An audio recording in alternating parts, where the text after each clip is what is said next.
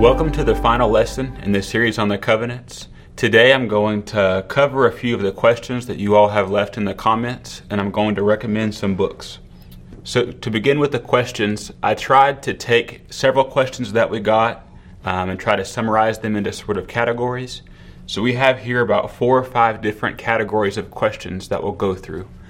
Some of them I think will be answered if you take the time to listen to future lessons that maybe weren't out yet when you were asking your question, but I hope nonetheless that I can provide some clarity where you had questions. So, one question that I got from a viewer who I actually got to meet when I was at a conference recently is she said that in the lesson on the Garden of Eden that I made a reference to Eden being on a mountain. And so she asked me, "How do you know that Eden was on a mountain?" I don't see that anywhere in the text. I don't understand. And I said, That's a very good question. And I actually didn't remember saying that exactly. So I went back to my notes and I looked at some good resources who said that um, the reason why commentators and theologians believe that Eden was on a mountain is for a few reasons.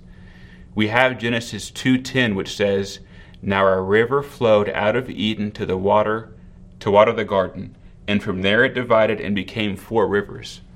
And so, if you picture rivers, um, water always flows downhill. And so, if you have this source of four different rivers, it seems pretty likely that water would start high on a hill or a mountain and then flow downwards from there. Additionally, if you start to draw some parallels, some um, sort of imagery, if you will, between Genesis and Revelation, so between the first book of the Bible and the last book of the Bible, there are parallels of, of, visions that John sees and things that he describes of the new heavens and the new earth and God's throne. Um, if you look in the last several chapters of Revelation that describe rivers of life flowing out from God's holy throne. So it seems clear that um, the mountain imagery or the understanding of Eden being on a mountain is symbolic, but it also is, is definitely possible that it was a sort of at least regional pinnacle of, of creation, of this special place for Adam and Eve to dwell on. The next set of questions sort of centered around Abraham. And so I, I really appreciate these questions because you guys made me think, and it shows that you were thinking too. Um, there were questions about how did Abraham understand his role in um, the whole story of redemption?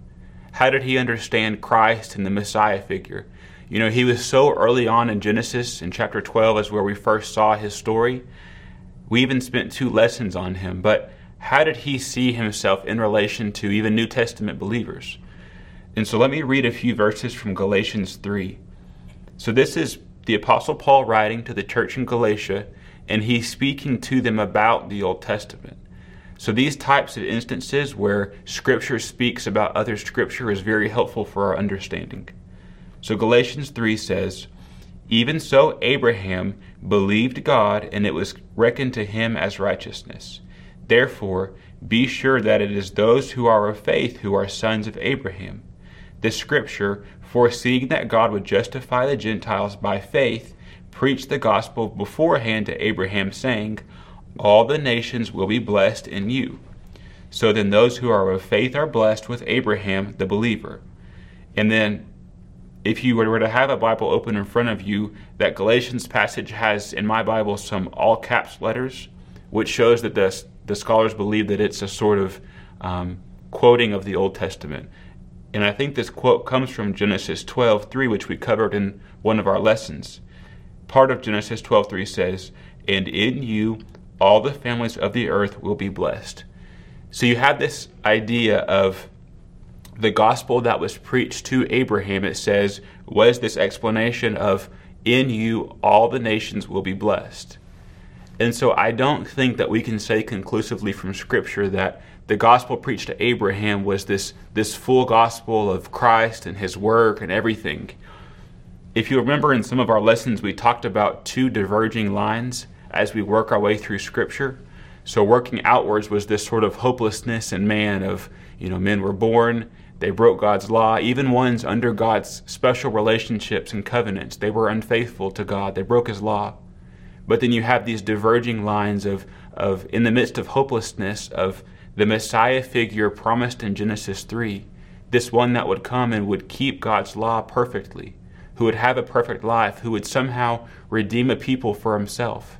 And in this case, with Genesis 3 and Galatians, or excuse me, Genesis 12 and Galatians 3, this one who would come through him somehow, all the nations of the earth would be blessed. So in this Galatians 3 account, it's this belief that Abraham had that was reckoned or it was counted to him as righteousness. So you ask yourself, okay, I understand Abraham saw that in some manner, in some way, he heard God say, through him the nations would be blessed. And he took that by faith. So he believed God, and it was counted to him as righteousness. Then in the lesson, I believe I also said that we, if we have faith, we are also sons of Abraham. So you say, how can that be? Well, the answer is by faith. The, the verse says it very clearly. And then these verses go on um, from verse 10 onwards in Galatians 3 and talk about how the law, while it was a good thing that God made, the law was not meant to redeem the people. The law had no power to bring those people out of sin and death, but it took the law keeper. It took the promised Messiah to break that bondage of law and of death and of sin and to redeem the people from the curse of the law so they have a new relationship with it. And we know now, being on this side of Christ's first coming, that it was Christ's work that accomplished that for us.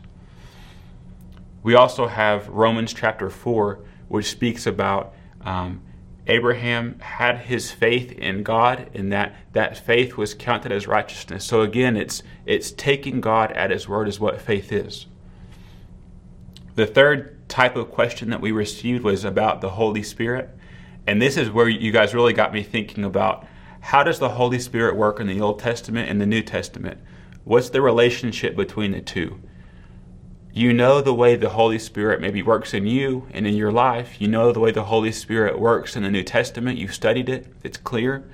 But when you start to study the Old Testament, you realize questions of, okay, here's these verses about the Spirit here or there, but I don't understand how it all fits together. So I was thinking about where do we think of the Spirit being present in the Old Testament and the New Testament? So we have in the, creation account in Genesis, we have the Spirit hovering over the waters before man was created. We have also um, in 1 Samuel 10 an example of the Spirit indwelling or helping or being placed upon a man. 1 Samuel 10 6 says, Then the Spirit of the Lord will come upon you, speaking about Saul, mightily, and you shall prophesy with him and be changed into another man. So you have the clear working of the Spirit in some way in the Old Testament on one of God's kings.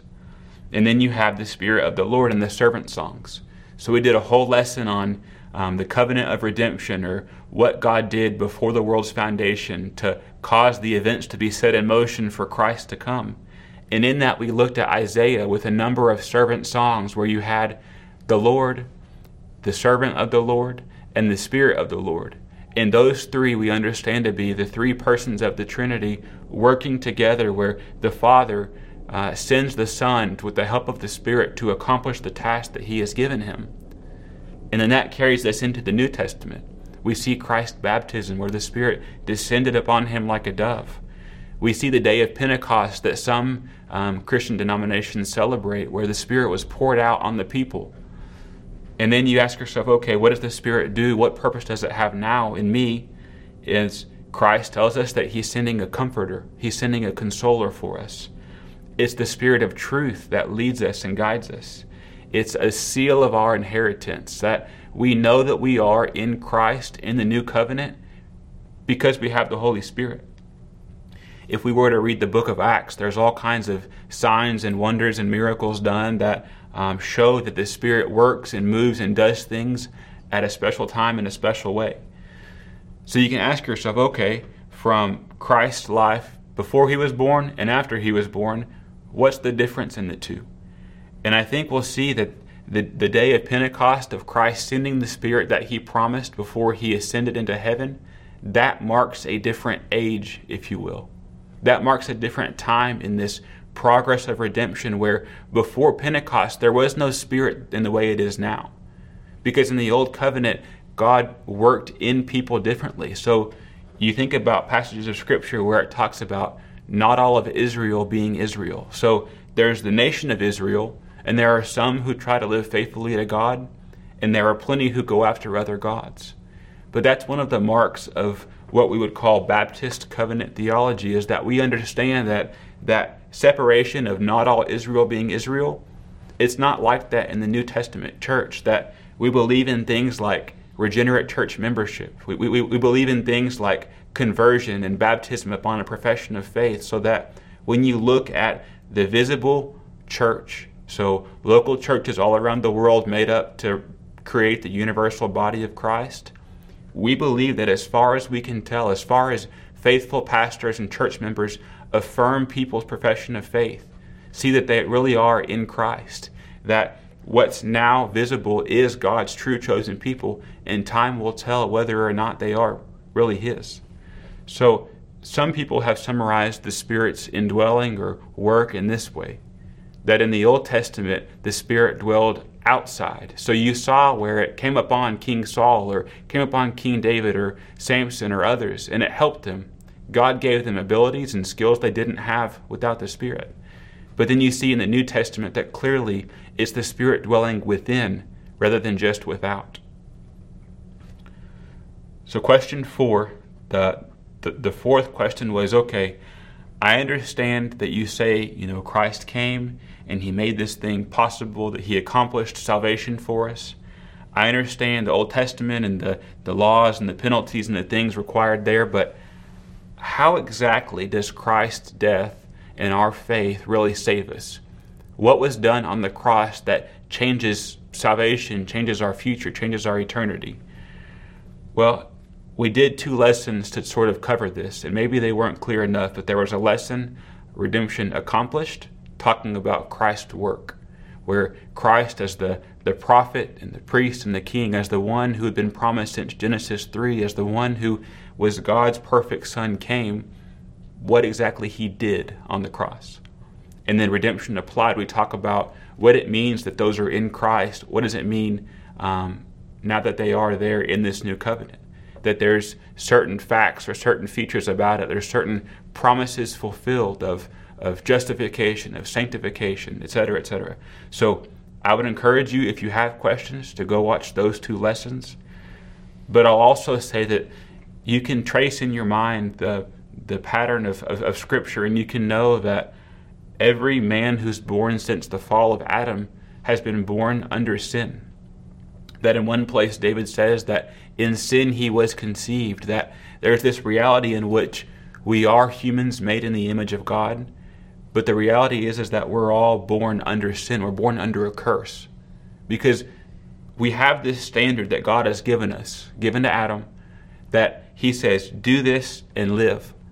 He, he gives us a, a natural law that we're supposed to obey, that there's enough in creation for us to know that there is a God and he is the one true God and that we should worship him. And every single one of us have sinned against God every single one of us are guilty. That First John talks about don't sin and deceive yourselves. And it's not sinning and deceiving somebody else, but if you sin and you tell yourself that you don't have sin, then you're, de- you're lying to yourself, you're deceiving yourself. That it's universally true. No matter how good of a person you are, no matter how righteous you think you are, no matter what you have going for you, you know, in one lesson, we looked at Paul's accomplishments, his reason to boast in the flesh. And Paul said, I have none except Christ alone.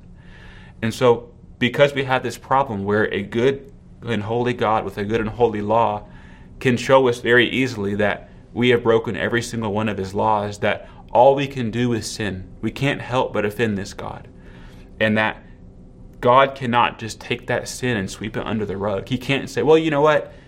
f- forget about it. You know, you're you're weak human beings. I'm just gonna you know ignore your sin or push it away or put it under a rug. Come into heaven. God can't do that because He is a good and He is a just God. And so there's this tension that builds in the Old Testament of God, these people that you call yours are sinning. These people that you call yours are going after other gods. There's this, this mounting call from creation, from the angels, from whoever else for justice to be done. They're almost putting God to the test and saying, Well, aren't you good? Aren't you going to do something? Aren't you a righteous judge?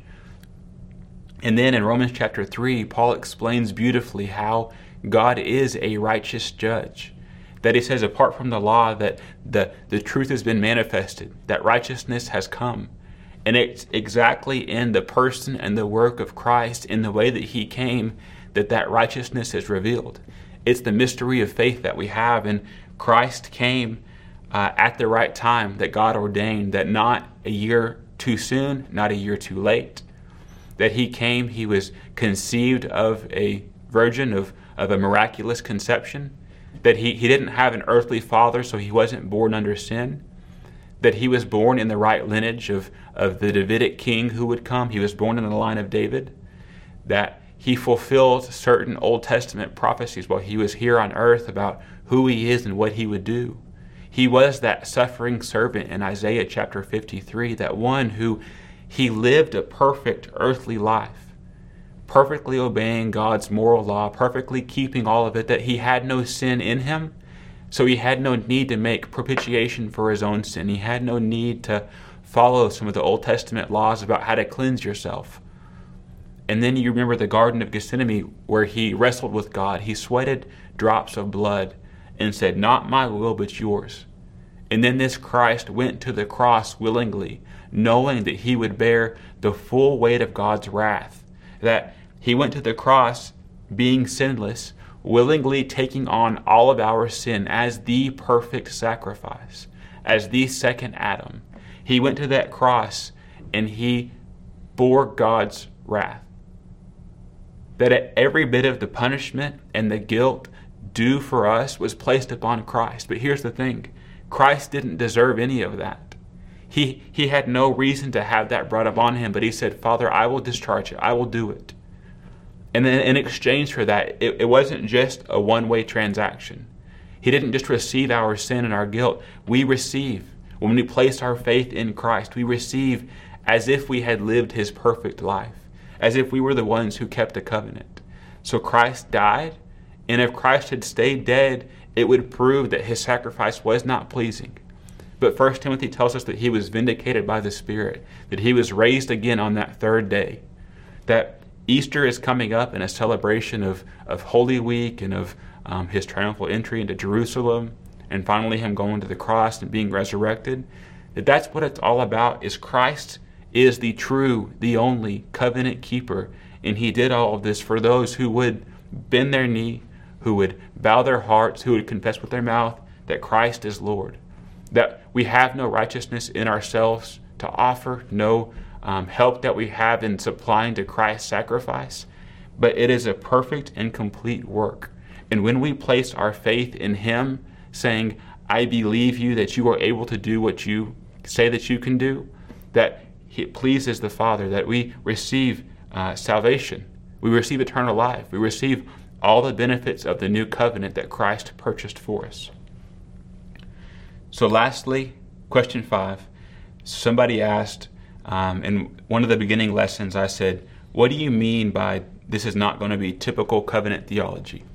So, that's a very good question that I really didn't explain the answer to. But if you were to read books, and I'll recommend a few here in just a second, that covenant theology in its proper form, um, you know, even more technical resources will talk about things like typology. They'll talk about things like meta narratives or really harp on a law and gospel distinction. They'll talk about questions of sort of, okay, in this theoretical scenario, could eternal life have been bought by Moses and the law? Um, they'll talk about the natural and moral law that we talked about some, and they'll ask questions like, how does the law in the Old Testament apply to Christians today? And those are all really good questions and topics to consider. But my aim here was not to have a class on uh, covenant theology or you know particular Baptist covenant theology. My aim was to pr- provide a starting point for you that we went through 12 lessons, very short, very brief, so that you can spend your time as you read the scriptures and study the scriptures with a little bit more of a foundation of how do I understand these two parts of my Bible. So let me recommend a few books to you, but let me give you a word of caution in that. You know, I've done this so often. If I hear somebody say, "Oh yeah, you should read this book. It's really good," then I'll turn to my you know Amazon app and I'll order the book, and maybe I'll read it, maybe I won't. So let me caution you: if you are somebody like that, somebody like me, really consider what books you buy because I feel like it's important to, to be good stewards of the resources that God gives. So maybe buy a few of these books and see if you're going to read it, and then do what my wife makes me do. Every time that I, I read a book that I have, I can buy a new one, but I can't buy a new one without reading one first. So let me start with this book. This is by Thomas Schreiner. Maybe you've heard of his commentaries. This is a book on the covenants, says, and God's purpose for the world. So he says in the opening pages that he doesn't think there's a, a unifying nature to Scripture, a single unifying nature. He says there's plenty of themes that God has woven in to unite the whole story. So this is not going to be, you know, covenant theology in any proper sense, but it is a biblical understanding, very simply, very plain, very clear teaching on each covenant. Um, it's short. You can see it's not more than 100 pages or so, so it would be a very good book if all this is new to you for you to pick up.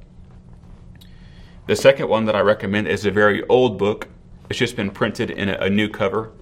So this is the 1689 Baptist Confession of Faith.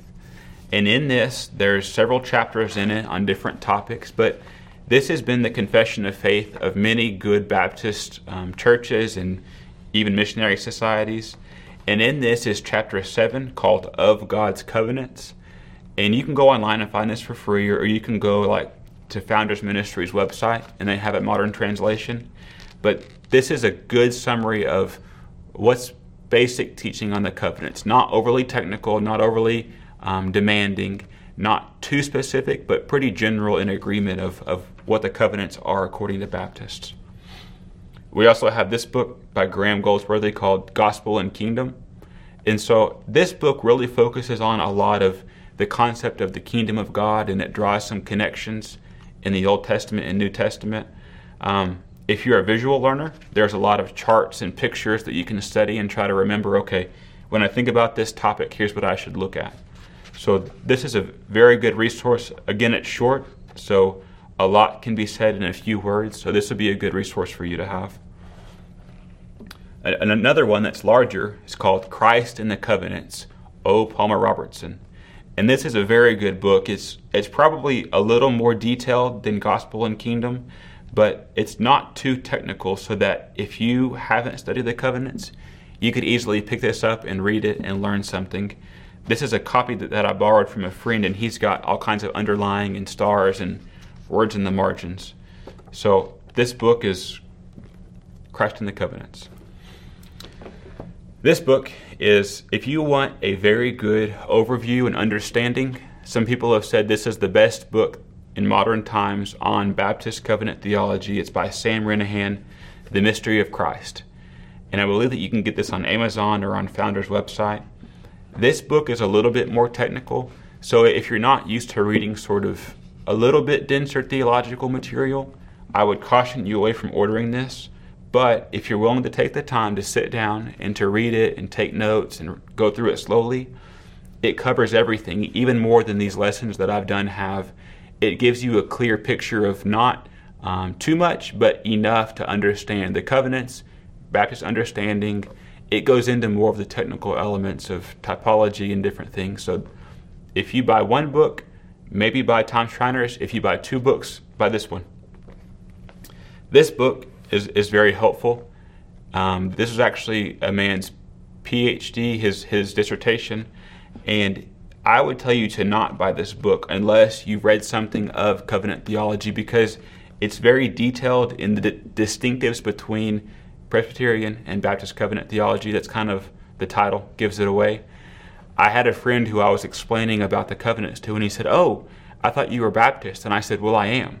So this book would be helpful for him to, to learn kind of what are the differences, what are the similarities, what are the roots of the, the disagreements, and how we understand the covenants. And then lastly, two more books. So this book is a very big one that is an older book, Kingdom Through Covenant. So this is not covenant theology in the way that I would understand it, but it is a very good, if you, if you want to look in detail at every covenant in the scriptures, understand historically something like a suzerain vassal treaty or that type of thing, this would be a good book for you to even read sections of it. But in addition to this, there's a newer version that's come out that's much smaller and more concise. Um, God's kingdom through God's covenant. So this one is is very good. And again, it's not traditional Baptist covenant theology, but the things that you'll learn on here will definitely help you understand your Bible and understand the scriptures. So that's all the books that we have for today, and that's all of the questions that we have for today. So thank you for watching. I can say that I enjoyed teaching these lessons. I enjoyed these, these questions and answers, and we'll look forward to seeing you in the next series on the Heart Cry Curriculum channel. God bless.